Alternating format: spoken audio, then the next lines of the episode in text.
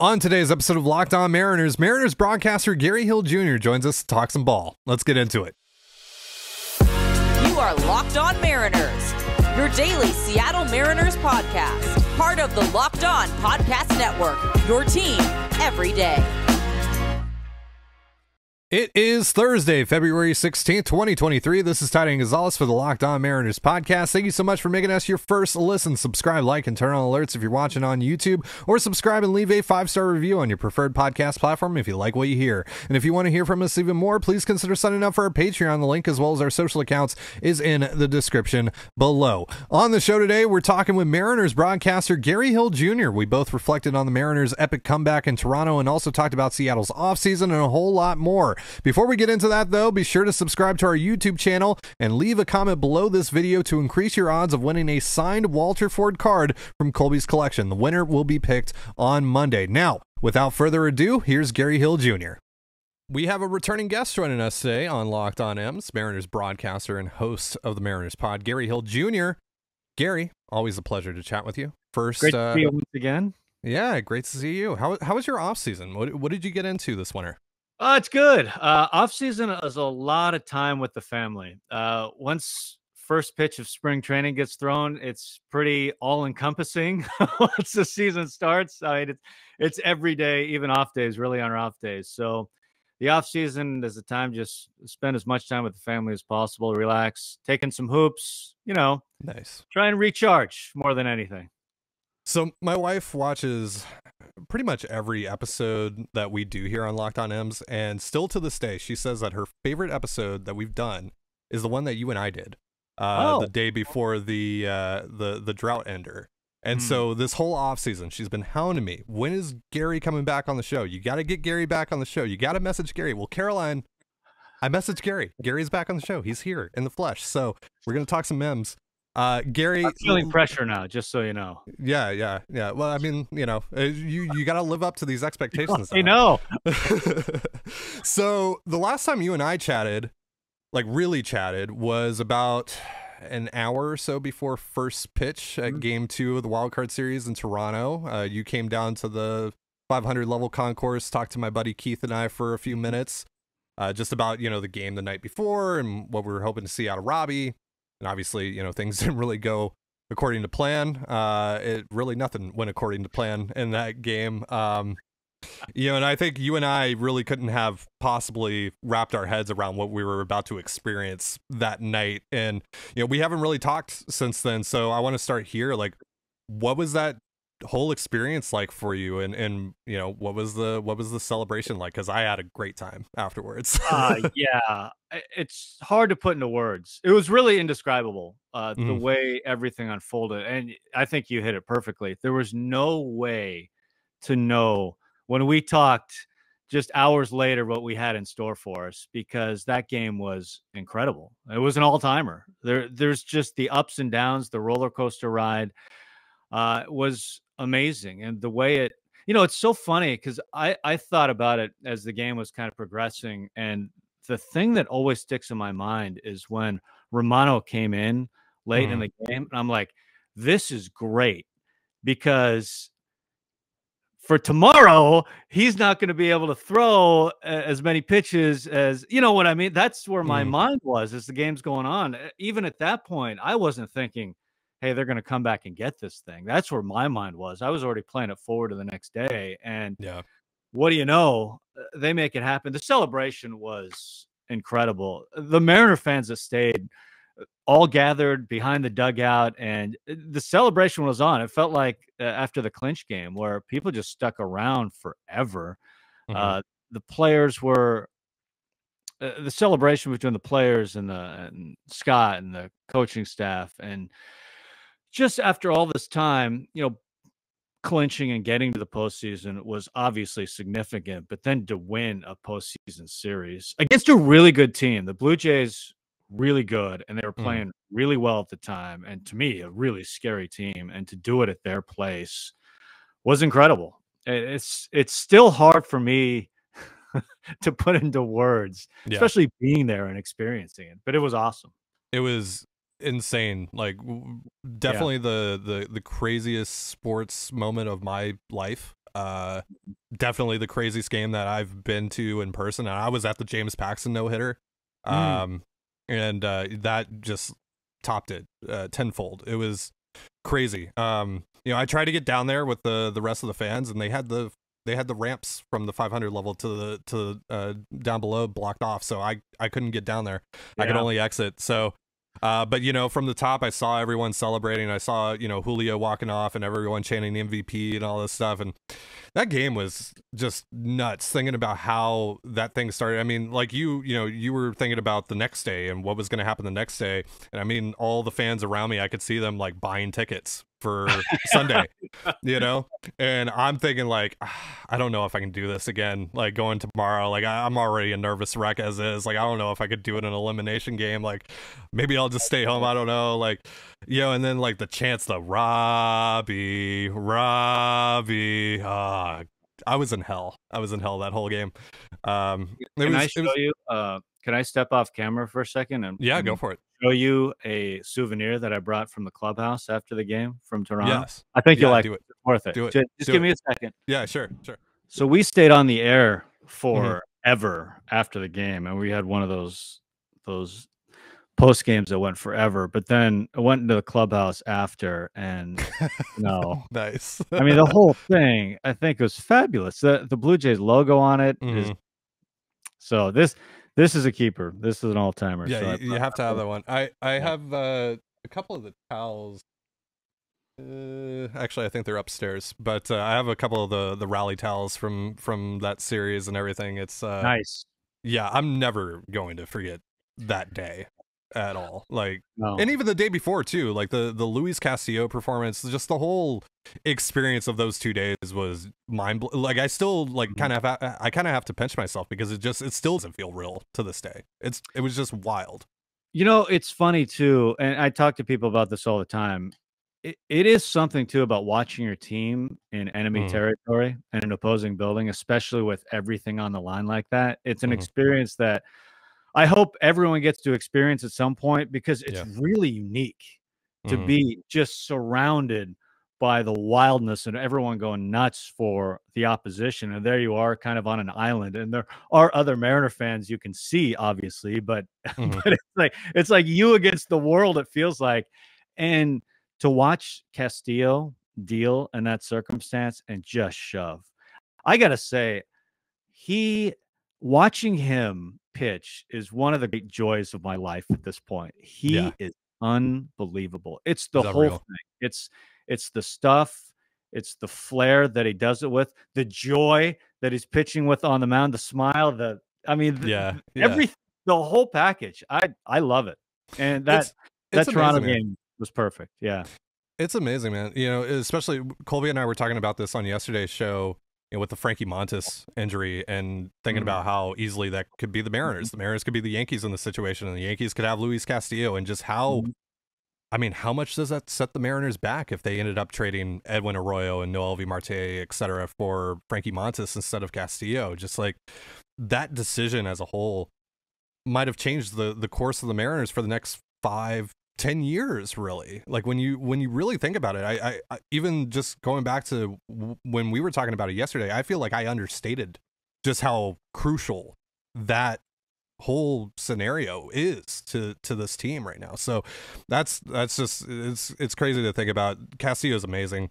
Uh, watching him just dominate, just absolutely shove uh, in in front of all those fans was wild. Uh, just one of the coolest moments ever. I got, I got to tell you though, the the most conflicting moment of that whole weekend for me was when uh, JP tied it on the bloop uh, single and you know Springer and Bichette are down on the ground and I'm in enemy territory and on the inside I'm freaking out because oh my god we just tied the game but also I'm like I can't cheer right now I cannot I I literally can I'm like looking around like at people next to me I'm like yeah man that sucks Yeah. That was that was actually uh, really hard to watch. Yeah. what happened to Springer, and it's funny because I was asked the top five moments from this past Mariner season recently, and Mhm. there's a lot of when, when you really start to think about it. There's a ton of great moments, and I just I couldn't put that one in there, Mm. given it's obviously hugely significant to the Mariners season in that game, but just that side of it, the Springer side of it. I just can't do it because of that. It's just I, I give him all the credit in the world and all those uh, the entire. I mean, everyone was going after that ball like the game was on the line because the Mhm. game was on the line, and Yeah. unfortunately, it was just hitting. You know, fortunately for the Mariners, it's hitting the right spot. Unfortunately for those guys, it was just it was brutal. I mean, I give him credit for. I mean, talk about going all out. They did, and Yeah. they paid the price. Unfortunately. brutal uh absolutely brutal but you know it, just looking back on that series i think that builds just uh you know even more to what this i mean because it's always been kind of a rivalry right especially with the blue jays fans invading timo and you know over the years and uh, just the fact that these two teams have been very much in line, you know, in wild card positioning for not Mhm. just this past year, but the last couple of years as well. I, I think that's just kind of one of the great, like, underrated rivalries that we have going on right now in baseball. I'm really looking forward to seeing how that plays out this year. And you know, seeing that stadium now, like ever since, like you know, I've walked by there a few times, and I just I get chills, man, thinking about that that weekend. Yeah, Aaron Goldsmith and I talk about it all the time. When that place is full, there are it is right there with Mhm. best atmospheres in all of baseball. It is incredible. That place gets so loud. And I thought kind of a a big factor in that series was how the Mariners were able to keep them quiet, quiet-ish for large portions of those two games, uh, just because, especially the first game with way Castillo pitched. But that atmosphere is unbelievable. That's Mhm. that's what you want, right? That's Yeah. exactly what you want. And you're right about the rivalry. And I think uh, Teoscar on the Mariners side now spices things up a little bit too. When you can look at uh, the Mariners and Blue Jays, who again you kind of forecast what this thing could look like, and the way things play out this season, we could see another Yeah. tussle between these two teams again. So, which would be pretty great.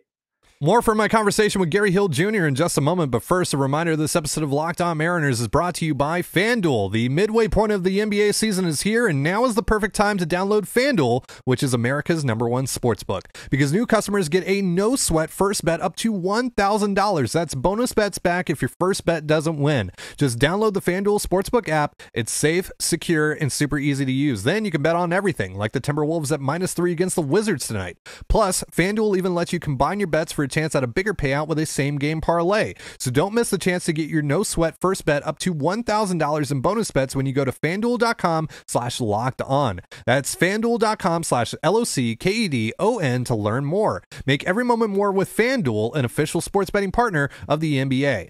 You're listening to the Locked On Mariners podcast. Thank you again for making us your first listen. Let's get right back into my conversation with Gary Hill Jr. So you mentioned him. Teoscar's here now. He's ours. He's no longer cranking dingers off of Robbie Ray in the wild card series, which is great. Um, he was literally the reason for all the Robbie chants. Um, and uh, you know, you you add Kolten Wong as well. Obviously, you, you lose guys like Mitch and and Carlos Santana and Adam Frazier and Erik Swanson, but you know, you also take a couple of interesting flyers on AJ Pollock and Tommy La Stella, et cetera. So, you know, what do you think about this offseason as a whole for the Mariners? I mean, it's been a pretty divisive offseason on social Right. media for for the fan base, but what do you think about it? Yeah, and I understand it. Uh, I understand where that comes from. I, I will say, I, I don't think there's any question the Mariners are better. I think Agreed. you know, clearly they needed more at second base. And I I love Kolten Kolten Wong. I think he's a really good player. I think he's an upgrade offensively, and I'm really curious to see uh, him defensively this year, especially with the new rules. Uh, as we all know, second base is going to be critical defensively, even more so than it's been the past few seasons. So I'm interested to see how that plays out. I love Teoscar Hernandez. Uh, So do I, man. my So I. offensive bias, I love guys that hit the ball hard.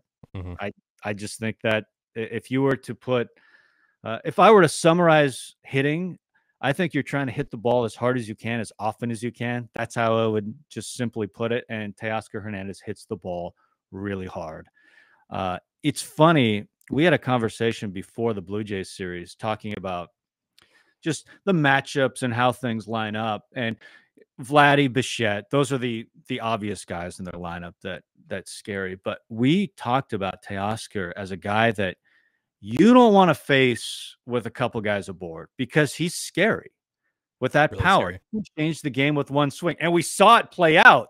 It just so happens the Mariners came back and overcame it, but we saw what he's about. I Mhm. think he's a legit middle of the order thumper and a game changer for this team. And I love him and Julio. That dynamic, both on the field and off the field, I think is going to be super fun. Uh, Teoscar's a really fun guy. I think he's he's just going to be a, so much fun to watch, and I love the bat in the middle of the lineup. Uh, Pollock too, I think is super interesting because he still crushes lefties. And you look at the platoon situation, and I think all our eyes are on Kelenic. I think that's a story that we'll all be watching early in the season, especially with the Trammell news uh, Yeah. that just came out, which is unfortunate. Yeah. But uh, you know, because you look at kind of how the offense shapes up, and you kind of look at projections and where could they get the most gains. You know, Kelenic's kind of the the guy you're looking at, right? That that's kind of the biggest unknown when it comes to the offense this season. What is that platoon going to look like in left field? What will Kelenic and Pollock bring to the table offensively in left field? I'm optimistic. I'm still a Kelenic believer. I mean, he's Mhm. super young. I think Yeah. that gets overlooked a lot. Yeah. Uh, and I don't think he'll have as much pressure on him coming into the season because I felt like at times, like when he first came up, it was almost like here's the savior has arrived kind of thing. I don't think he has that kind of pressure to Mhm. be a pillar offensively because they have I think they're just solid up and down. But I Yeah. think health is going to be a big key. And there's no way around that. Yeah, yeah. Health is going to be a big key, but it's a big key for every team. right? Everybody. You can, I know, you I can say that that for everyone. Yeah. yeah, Yeah. You know, so uh, the thing with Kelenic too, and you know, we had Jerry on here a couple weeks ago, and he was telling us, I heard. just, you know, thank you, thank you. Uh, yeah, that was a that was a pretty cool opportunity for us. Jerry's Jerry's fantastic. Um, Yeah. just a wonderful guy. Uh, really way more generous with his time than he needed to be. It was it was great.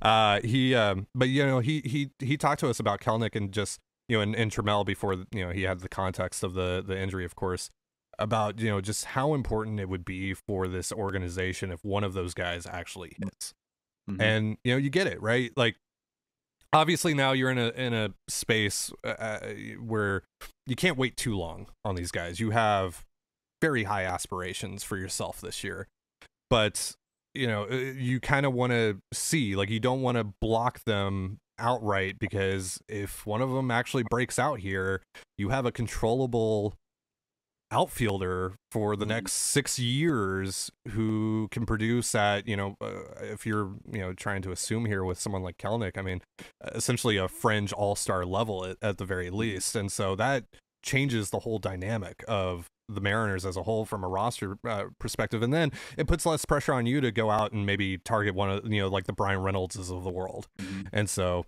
yeah, you know, so I'm I'm really really interested to see Kelenic uh, this year, and, and, you know if he comes in a little more you know trim, uh, you know to help him uh, develop more of a fluid swing, so he can catch up to those you know fastballs in the middle top portion of the zone, and I think that would be huge for him. Uh, I think that would really change the makeup of his game, and and hopefully lead to finally some success for him. And and like you mentioned too, you know the importance of taking that pressure off of him now. He does Yeah. there is no pressure on him. It's just, you know, you, you either contribute or you don't and we're going to move on if you don't and that's that's what it is. You hit on yeah, and you hit on I think one of the more interesting questions with where the Mariners are at right now, and it's a question Mhm. I've asked Justin and Jerry, and it's you know what is that line where the expectations are high, trying to get to the postseason, trying to win a division, yet you still need to develop young players. So that balance is Yeah. sometimes can be tricky. But you think about it in last year's context. Think about Cal Raleigh's season. Hmm. You know, he struggled to begin the year, and then we saw what he turned into during the course of the season. And part of it was injury. He got that opportunity again because Tom Murphy got hurt, but he Mhm. took advantage of it. And but to me, that's an example of why you just can't shut the door on young guys, especially guys that, in the scheme of things, have not had a lot of time at the major league level. Because Cal Raleigh now has turned himself into one of the best catchers in baseball at this point. I mean, And it's crazy to think about too, right? Cuz like he only went to AAA for what, 10 days? yeah, I know. And then he just came back a, ju- just a totally different player. Like how does that happen? How does that wild. happen? You know, we talked to him a couple weeks ago. It's interesting. I I love talking to to guys about you know situations like that. Like how how did you do this? And you know, a lot of times, and with him, he talked a lot about just relaxing more than anything. And you know, it's the human part of the game that is hard to talk about because you know we don't know what's going on in guys' minds. But Mhm. You know, there is a lot of pressure, and there's a lot happening, especially hitters just coming out now. Pitching is so good, hitting is so hard, uh, harder than ever, I think, and especially for young guys getting a taste of that for the first time, it is incredibly difficult. Um, so there's just there's a lot at play for young guys, and uh, the fact that Cal did what he did uh, in pretty short order, the, as you mentioned, the turnaround was so fast, Yeah. and man, just to see the season he put together, the home runs. I mean, it's something that none of us could have predicted in April, and he turned out to be such a pillar to what they did, and turned in one of the biggest moments in franchise history. And no Yeah. matter what happens with Cal the rest of his career, I mean, he'll always have that. Yeah, he'll always have that. And then I mean, he goes on in the postseason, you know, with a piece of his thumb broken off, catches 18 innings. He hits, you know, one of the biggest home runs in the whole postseason for the Mariners in, in Toronto to kick the scoring off there. Like what he was able to do at the end of the season, given the injury that he was dealing with, is insane. It's it's truly like remarkable what he was able to do. Uh, just absolutely unheard of. Um, you know, you you've talked about how you you've talked to some of these guys over the course of the offseason. You've cut you've conducted a lot of off-season interviews over the years at 710 and I'm curious now that the team has ended the drought, have you noticed a difference in the messaging than in years past from both the people that have been with the club for some time and those that are just now entering the organization like Teoscar? I saw that you guys talked to Teoscar during the the luncheon. Uh, like is there a different feel around this team than you've seen before? Like, has this team truly built a different repu- uh, reputation for itself? You know, that's a really good question. I, I would say yes, because I think about let's look at this through Paul Sewald's eyes, just for example. Paul Sewald, who has been with the organization, this will be year three. So he was with the organization the previous two years. All Paul Sewald knows, like he's heard about the drought. Mhm. He's answered plenty of questions about the drought. But all he knows of the Mariners org is a team that's won 90 games in two years. And for a team in year three, has expectations to go to the playoffs again and win 90 plus games again and compete for a division title. So it, the drought, I think, has stuck with us who have been around for a long time or have been fans for a long time. But I think when you look at it through the eyes of the team, and a lot of the team is really young, Mhm. uh, I, I think their view of themselves and the Mariners is totally different in that regard. I mean, and Paul's a great example. Like all he knows is winning with the Mariners. Right. That's that's what the Mariners are to him. And that and you go down the list, Gilbert and Kirby and Brash. I mean, check them all off. That's that's what they know. Obviously, so, so, so yeah, I would say yes for sure. Yeah. Yeah. Yeah. I mean, you know, especially from someone like Teoscar, who comes from a great situation in Toronto, Mm-hmm. a place where he has a lot of friends and has won a lot of games. And to hear him be like, this is where I want to be, though. Like, Yeah. that's that's different, right? You don't hear that from a lot. And obviously, he didn't have necessarily a say in coming here. You know, he gets traded for and all that. But to he doesn't necessarily have to say that, right? Like, Right. you know, obviously these guys, you know, they'll say things for the fans and all that, but like it's it's nice to hear a player of someone of that caliber say, "I can win a World Series here." Yeah. Not just like and and you know, it's it's another thing too that we no longer have to hear like, "Oh, I want to be the you know, i want to be a part of the the club that helps you know in the drought and all this stuff." We don't have to talk about it anymore, right? It's just about we're just like every other team now. Like we can Yeah. just talk about making the playoffs, winning the division, winning a World Series. Like that's you know, it's just nice to be kind of in that space where you don't have this dark cloud hanging over you the entire time and this whole like extra goal on top of everything else that teams focus on.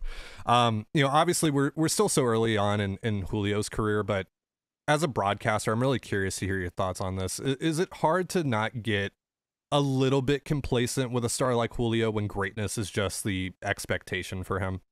Oh, that's a great question. So I do my best to not take that for granted. Mhm. To because I think uh, we are watching a superstar uh, develop. Uh, I think he's in the early stages, but he's got all the tools. He's got everything. He's got absolutely everything to be a superstar in this game and a transcendent star beyond baseball. Which is saying I know that's saying a lot and that's putting a lot of expectations on him, but I don't take it for granted or I try not to take it for granted Mm. because it is super fun to watch him every single day. He's the kind of guy when I think about if you're driving around in your car and he's batting, like you're staying in the driveway to hear how that at bat plays out because he could do something amazing. Mhm. I think about every pitch at T-Mobile Park. Like the next pitch, he could hit it out of the stadium, legitimately. The next pitch that a pitcher throws, he could rob a home run. I mean, he you Mhm. never know what he's going to do. And you know, as a kid, I got to grow up and watch Ken Griffey Jr. in that capacity, who transcended baseball and was a superstar in every single way. And I'm so thankful that this new generation of Mariner fans get something similar with what I think will be Julio Rodriguez. They'll get the same thing. He's going to be a Mariner for a long time, and I think he's going to be a great player. I mean, he already got a great year last year in year one. And as we all know, like years aren't linear, development's not linear, but uh, my expectation is that he's going to have another wonderful year. What that looks like, I don't know, but Yeah. I'm excited to see what that is. But I'm just, I'm so happy that there is this large group of Mariner fans that are going to grow up with Julio and get to watch Julio and Julio be their guy. Because it's so fun to hear as we went throughout baseball too to talk to guys like, who is your inspiration? Who is your favorite player growing up? And Ken Griffey Jr., Ken Griffey Jr., Ken Griffey Jr. And, you know, fast forward this thing a decade, 20 years from now, I feel like we're going to hear that with Julio. We're going to hear Yeah. it from all over. No matter where kids grow up, Julio's going to be their guy. Yeah, I, I really think so because he just I think we talked about this the last time and you uh, you and I um were on here that you know, Julio just he's everything. He's the full package. It's not just that he's a great baseball player, it's that he does everything with a smile and that he's just I mean, like you look at I don't know if you saw the the tops ads that he's been doing Yeah. like where he's like acting and all that.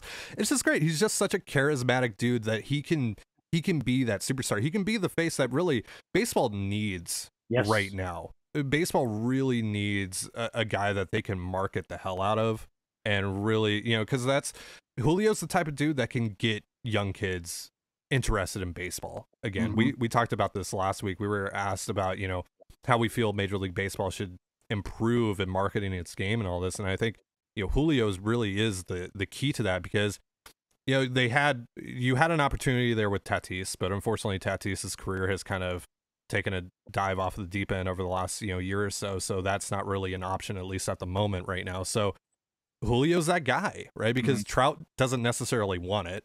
Right. And I mean, you know, Ohtani is amazing and does so many amazing things, but they haven't really been able to market him, at least in America, how you know he's been been marketed over in Japan. I feel like Julio's the guy that can be marketed everywhere.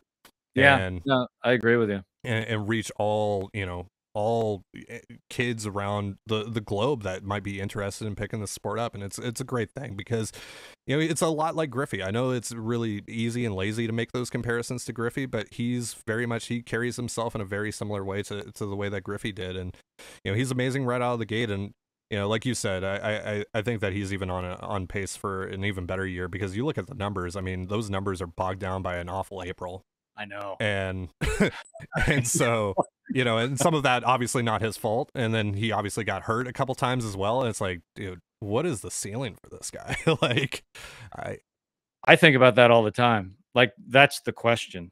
yeah That you that is the question. What is the ceiling? And I don't have the answer, which is fun. It's really It's fun really fun. You just look at all the tools and it's absurd.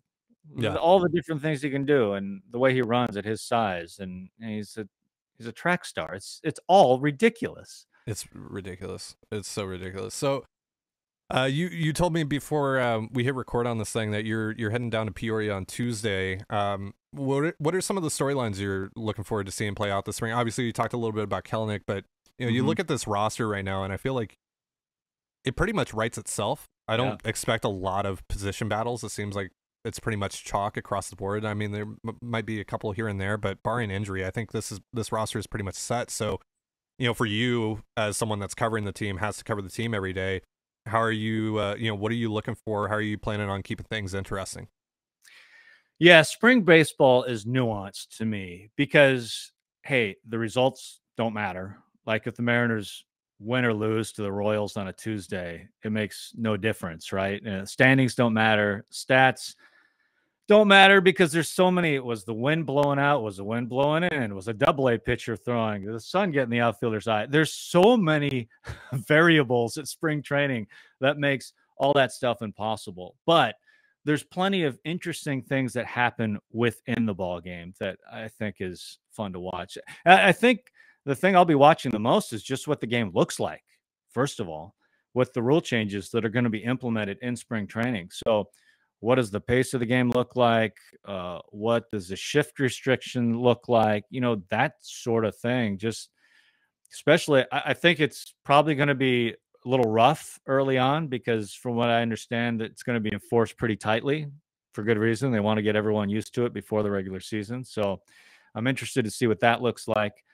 For me, spring, uh, I always enjoy seeing the young players that I have conversations about. Sometimes I talk to during the course of the season, but I never get to see in person. So, like seeing Miller on the mound for the first time and Woo, uh, get uh, hopefully get to see him at some point. Hancock, you know, the young guys to me, that's the most fun. I think back a couple years ago when you get to see Julio and Kelenic for the first time. It's mm. that sort of thing. Because to me, honestly, for veterans, spring is about getting ready for the season and whether Julio hits 100 or 700 in spring, it makes no difference to me. I yeah. feel I will not feel any differently about Julio going into the season, regardless of the numbers that he puts up. For to me, like health is the number one thing. Run around, get your mm. at bats, be healthy, get ready for the start of spring when it comes to veterans. And most of the Mariners are a veteran team. Like this is not going to be a spring with a lot of position battles. The other thing I I do watch, and the Mariners have I think earned this reputation, is every time now the Mariners make a waiver claim with a relief pitcher or something like that. It just every time one of them takes the mound in spring, I I pay extra attention because mm. I, I've learned the lesson from Paul Sewald and go down the list. Like maybe one of these guys is going to be a high leverage guy down the road. I don't know. So I pay extra attention to any random reliever that they picked up during the offseason. Yeah, so, we, we do too. We, we were joking with Jerry. It was like, yeah, we had no idea who the hell Justin Topa was, but you know, I, we were like, eh, he'll probably be a top ten pitcher in baseball. like it's just, it's just the, that's just the reputation they built. I know. I started my research on Topa specifically because, yeah, you just you don't know with the with with what they're doing pitching wise, which has been fun. Kind of big picture um, I feel like the organization is in such a good place. They have so many smart people.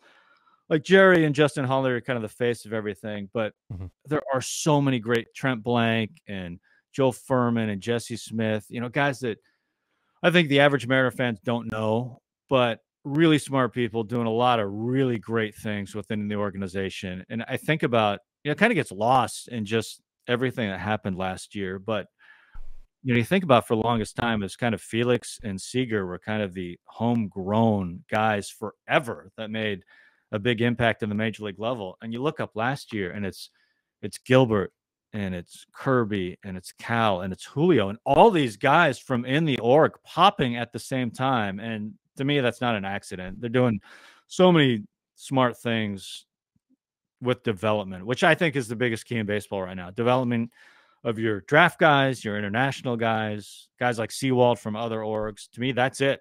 That's what winning organizations do, whether it's the Dodgers or the Astros, or and hopefully the Mariners are following that same path. So I told you before we were uh, recording that uh, Colby's heading down to Peoria for uh, like a week or so, uh, around mid March, and then I'm going down there for like a day or two at the very, very, very end of spring training. So um, I, I want to know what are some uh, some of your favorite spots to eat in Peoria? Any recommendations for stuff to do uh, outside mm. of uh, baseball? Okay, so I will give you my my days down there are just about exactly the same every day. So I'll map okay. it out for you. It's uh, wake up early, go to the complex, do whatever I have to do, talk to whoever I have to talk to, then drive to what is usually a day game. Sometimes it's Peoria, sometimes it's somewhere else. Do the Mm. game, and then I have a favorite hiking spot next to every ballpark or around Mm. near every ballpark in the Cactus League. So that's my thing. The hiking, if you like hiking, if you like the outdoors, Arizona is wonderful. And I can give you a recommendation of a good spot near every ballpark in the Cactus League, whether it's Perfect. Camelback, which is phenomenal, Piestewa Peak, which is great, uh, just a workout spot like Victory Stairs. They're all over the place. So that's my thing down there. That's I'll, uh, I'll definitely have to reach out and uh, yeah, ask you about that for sure. Yeah, it, it's great. I mean, because you know the weather's phenomenal. It's uh, usually in the 70s down there, and you just it, it's remarkable that you can feel like you can drive 10 minutes from a ballpark and hop on a mountain, and it feels like you're out in the middle of nowhere, which is cool. So So I've always wondered this, um, and this is last question. I, we've already no, gone it's- over time. I, I- I apologize, but um, how do you keep a broadcast interesting? How do you keep the listener tuned in in the late innings of a spring training game? Like, you know, obviously you have to have some stories to tell, but is that something that you consciously tuck away to save for those moments, or does it just kind of organically happen? So that's a really good question because I think spring training games are the hardest things to call and the most difficult thing we do. Because you think about it, a playoff game, it's all right there on the platter for you. It's all happening. Every pitch is critical in a playoff game. So you're just living in the moment. Uh, spring training is the opposite, honestly, because as I said before, like whether the Mariners win or lose this game, the Mariners record, it doesn't matter Mhm. In the long term. Like when you get to the regular season, like no one, what were the what was the Mariners spring training record last year? I have no idea. What was the year before? Not a clue. So you're we're calling games where the wins and losses and the results don't necessarily matter. So going into it, you have to know that's the deal. So what I try and do is I have a lot of conversations during the off season. Now, A lot of them get played uh, during our hot stove shows. Some of them don't, but you know, I try and just consume as much as possible during the off season, and then just whatever scenario is playing out in front of me, kind of go back to it. And maybe Matt Festa is on the hill, and you know, it's things from it, it's this it, the dynamic where, hey, we can talk about Festa and what he did this offseason pitching wise and what he's trying to do now, or whether it's Festa talking about his trip to Italy during the offseason, right? It, the fun stuff. So Mhm. it, it's it's finding that. So connecting maybe what's happening on the mound, but kind of bigger picture where, Right. hey, talking about what Festa's trying to do right now. Is he working on a new pitch right now on the mound? Like the results of that don't really matter in the moment in a spring game, but it could have ramifications to the regular season. So that's that's kind of how I think about it. You're always trying to tie it bigger picture and Right. is what happening now will that make a difference in the regular season? So Is it's some- tricky.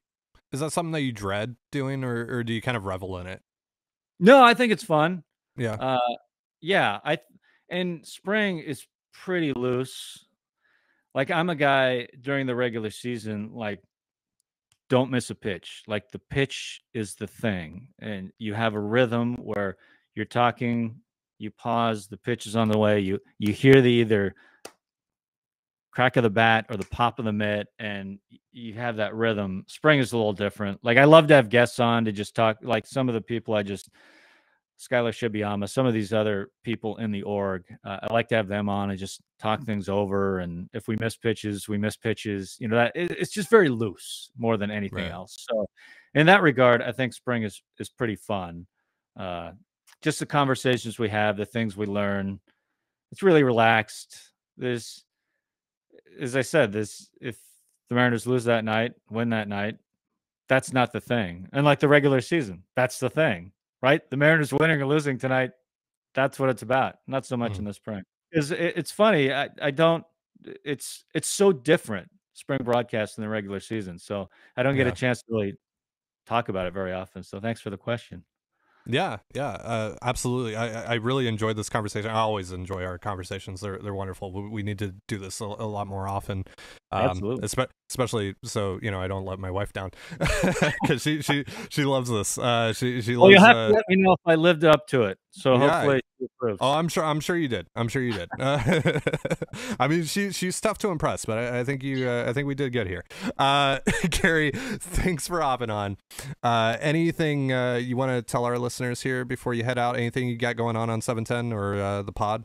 Anything? No, just uh, we'll be putting out some more pods during the course of the spring, and just I'm excited to get going. I'm super excited for the fan base. Uh, fan, I love the Mariners fan base. I, I, you know, I grew up here, so I feel like you know I'm I'm have a connection to the fan base here. But you know, it's such a passionate group, and even when you know you're on one side of an argument than the other it's it, all comes from the same place it all comes from passion and loving the team and wanting the team to do well that sort of thing which i love so i'm just excited to get things going again and i'm excited to see the fans down in spring and especially first pitch during the regular season so i'm pumped can't wait to start Thank you again to Gary for hopping on with us. Wonderful conversation. Hope you really enjoyed it. That's going to do it for our show. Thank you so much for joining us here on the Locked On Mariners podcast. I've been your host, Ty Dane Gonzalez. Be sure to give us a follow on Twitter at LO underscore Mariners. You can follow me at Dane Gonzalez, that's D A N E G N Z L Z, and my co host, Colby, at CPAT11, that's C P A T 1 1.